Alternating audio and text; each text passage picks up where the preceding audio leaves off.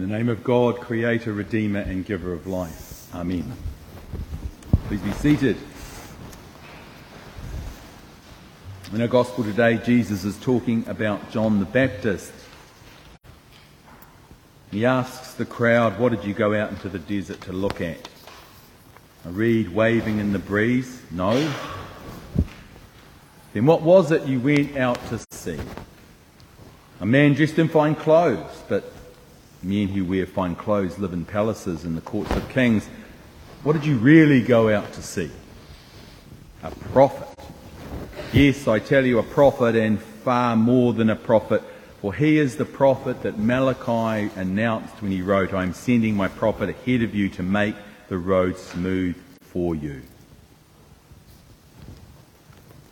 They had all been and they had all seen the prophet, but they did not get what they were looking at. Jesus goes on to say to them, But how can I sh- show what the people of this generation is like? They're like children sitting in the marketplace calling out to their friends, We played weddings and you wouldn't dance with us. And we played funerals and you still wouldn't come and play with us. You wouldn't cry with us. He's speaking to the crowd and he's saying, You are like two groups of children in the marketplace one wants to play and the other does not. One group makes a suggestion and you turn it down, whether it's weddings, we wanted to play weddings and you did not dance. So they tried again. They said, well, we'll play funerals instead, but still you would not join with them. The barb in this parable is the image of children who say, I won't play when the game does not please them. It's a parable of arbitrary rejection. And Jesus continues, For John came neither eating nor drinking, and they say he was a demon. And the Son of Man comes eating and drinking, and they say, Look, a glutton and a drunkard. You, he says to the crowd, are just not interested in anything that God has to offer. John or Jesus, you are just as disinterested. You see, but you don't get what you are looking at. Now, a couple of weeks ago, I preached about how Advent highlights that central contradiction that sits at the heart of the Christian understanding of the nature of God. A God that is once transcendent and all powerful, and a God who is vulnerable and weak, born in a stable, lying in a manger. And what is so fantastic about that Christian conception of God is that within that massive spectrum, creator of the universe to baby in the manger, there is always, always, at any time and in any circumstance, space for us to find a place to draw near to God. But in this Advent season, it seems to me that way too often I find myself standing back and standing off. I'm not taking up the opportunity to come in from the cold and visit with Jesus. Why is that? What are the obstacles within me that stop me drawing near? Because there are no obstacles from God to me drawing near to God. So something in me is that obstacle. Today's gospel reading answers has some answers to why it is more easy to spectate than participate in the journey of Advent. So when Jesus interrogates the crowd and he says, What did you go out to see? It's rhetorical. They went out to see the prophet. Crowds of people went out to see the prophet. The prophet with the wild hair. The prophet with the camel hair clothes, the prophet who preached about repentance, the prophet who called the Pharisees and Sadducees a brood of vipers. How good was that? You'll never forget that scene on the riverbank, will you? But you know, in all the excitement of that event of going to see the prophet, they saw it, but they didn't get it. And Advent can be like that. We have the whole narrative of the season moving inexorably towards Christmas Day. A rich, beloved tapestry of familiar events, one after the other. Carol services, end of year work functions, school breakups, prize givings, mystery Santa gifts at work, the summer vacation. It's all coming. It's all rolling through in the Advent proclamation that God is coming. God is coming. Gets smothered amongst all the tumult and the shouting of this season. And we can get sucked along in the secular currents that sweep us all toward a well earned rest over summer. Until on Christmas Day, midnight mass or in the morning, we come and see that God lies in the manger, wrapped in swaddling clothes, and like the shepherds, we come in from the outside to see God, and having seen, we go back out and do the rest of Christmas and pick up summer. That outrageous paradox of Almighty God choosing to lie in a manger is at the center of our understanding of who God is and what God is like. What is God like?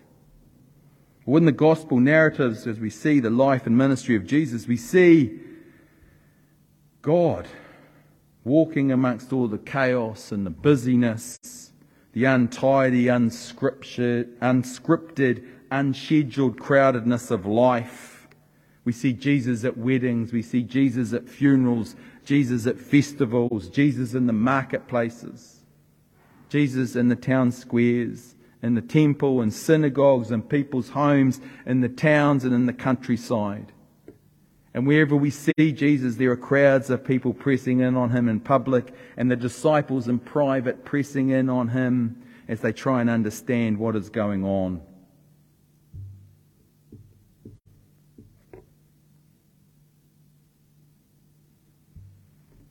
How can I show what the people of this generation are like? They are like children sitting in the marketplace calling out to their friends, We played at weddings for you, but you wouldn't dance, and we played at funerals, and you wouldn't cry.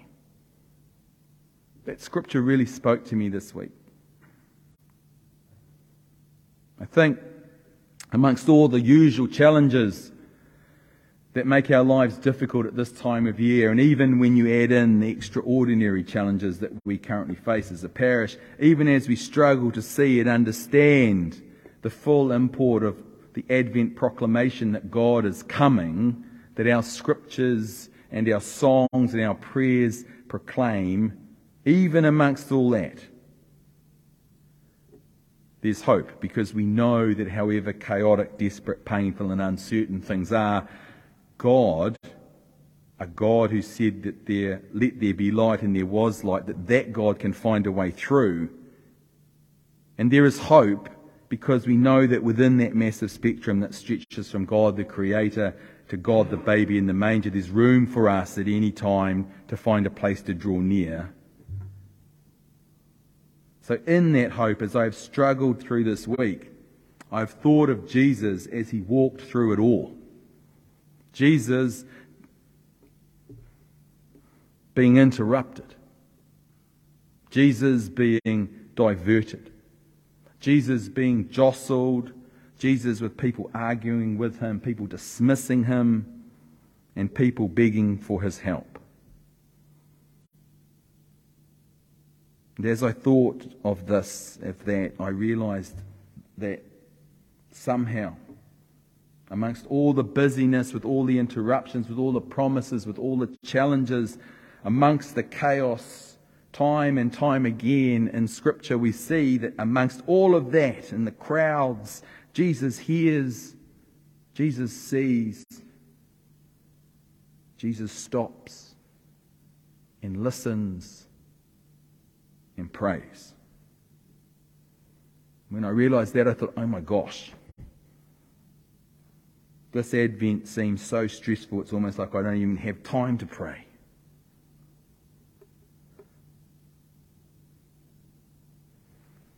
But like the children in the marketplace, the Spirit of God calls us again and again, continually inviting us to join, to participate. And I was blessed this week because some people needed me to pray for them. And somehow, amongst the busyness, I noticed and I stopped and I prayed. You know, and some of those people who came to me for prayer this week were apologizing. They thought they were inconveniencing me. No, they weren't. They were saving me. Saving me from being focused on the next thing to do. Saving me from being swept along, sucked down by all the problems and the issues that can seem so overwhelming. Because you can't pray for someone and remain distracted. You might start praying distracted. You might start feeling rushed and harassed and frustrated and anxious at all the things swirling around you. But as you begin to pray, that drops away. And you stop spectating and you start participating in the work of the Spirit. So it's Advent. The call is God is coming. And the challenge is what will you do? Listen. Listen for the call to join in. Stop. Listen and pray. Does it make any difference? Does it make the tough decisions easier? Does it make the uncertainty less? Not measurably, but it helps you to know, it helps me to know that my God can find a way through, and it helps me to find perspective and being part of something much bigger than the issues that loom so large in the moment. It's so easy to be swept along in the immediacy of our struggles and the immediacy of the stress of the present moment. But in God and with God, there is always the invitation to join with God, the creator of the universe, to join with God, the baby in the manger, and to join with all who have hope in the promise of being a follower of Jesus.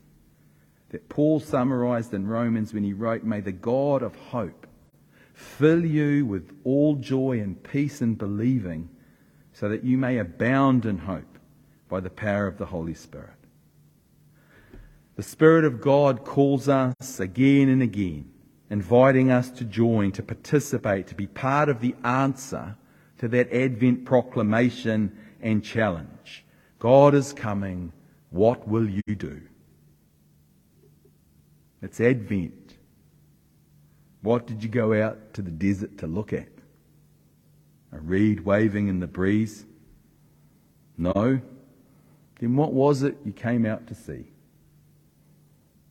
What did you really go to see? Sometimes we see, but we don't get what we're looking at. But this week, I found that if I listen amongst all the tumult, there is blessing in the Holy Spirit's call to each of us to stop and to listen and to pray. Amen.